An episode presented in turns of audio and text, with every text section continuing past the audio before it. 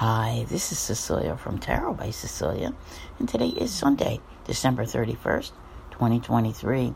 The tarot card for today is the Chariot, and this one comes to us from a collaborative sort of deck called the Dreams and Divinities Tarot. I am fairly certain it is not available yet. I noticed yesterday I got so involved in talking about that Three of Swords that I forgot to remind everyone that late in the day Jupiter was going direct. So today, Jupiter is direct and still very, very powerful as it sits at that five degree mark of Taurus. Moon will be moving into Virgo this morning, and later in the day, it will be trine to Jupiter. It will also square Venus and oppose Saturn.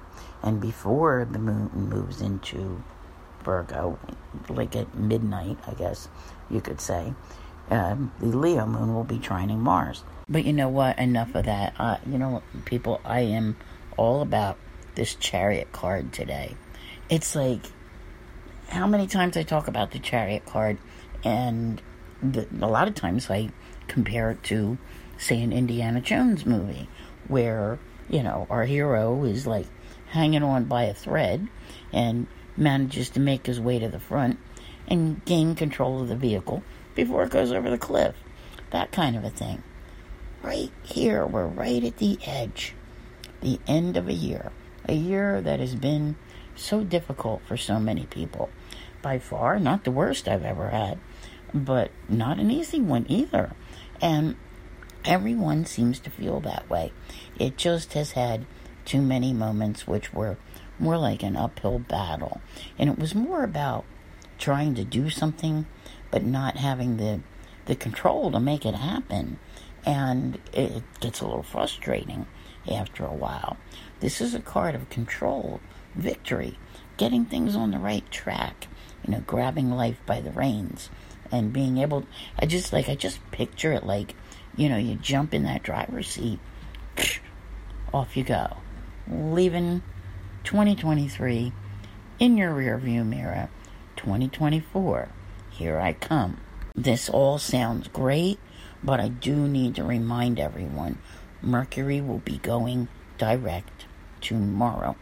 And it's still in Sagittarius, which is a very scattered energy. Given the fact that it's a holiday, it's a Mercury direct day, I would encourage you, if you do not need to be out in your vehicle, to keep things close to home. Stay home, watch a parade, watch some football, and let the little trickster get his shenanigans out of the way because this is a day which is known for delays. You know, when Mercury goes retrograde and direct, those station days can be difficult. Delays, um, detours, accidents, things of that nature. If you don't need to be out there, stay in and stay safe. I want to thank everyone for being here with me this year.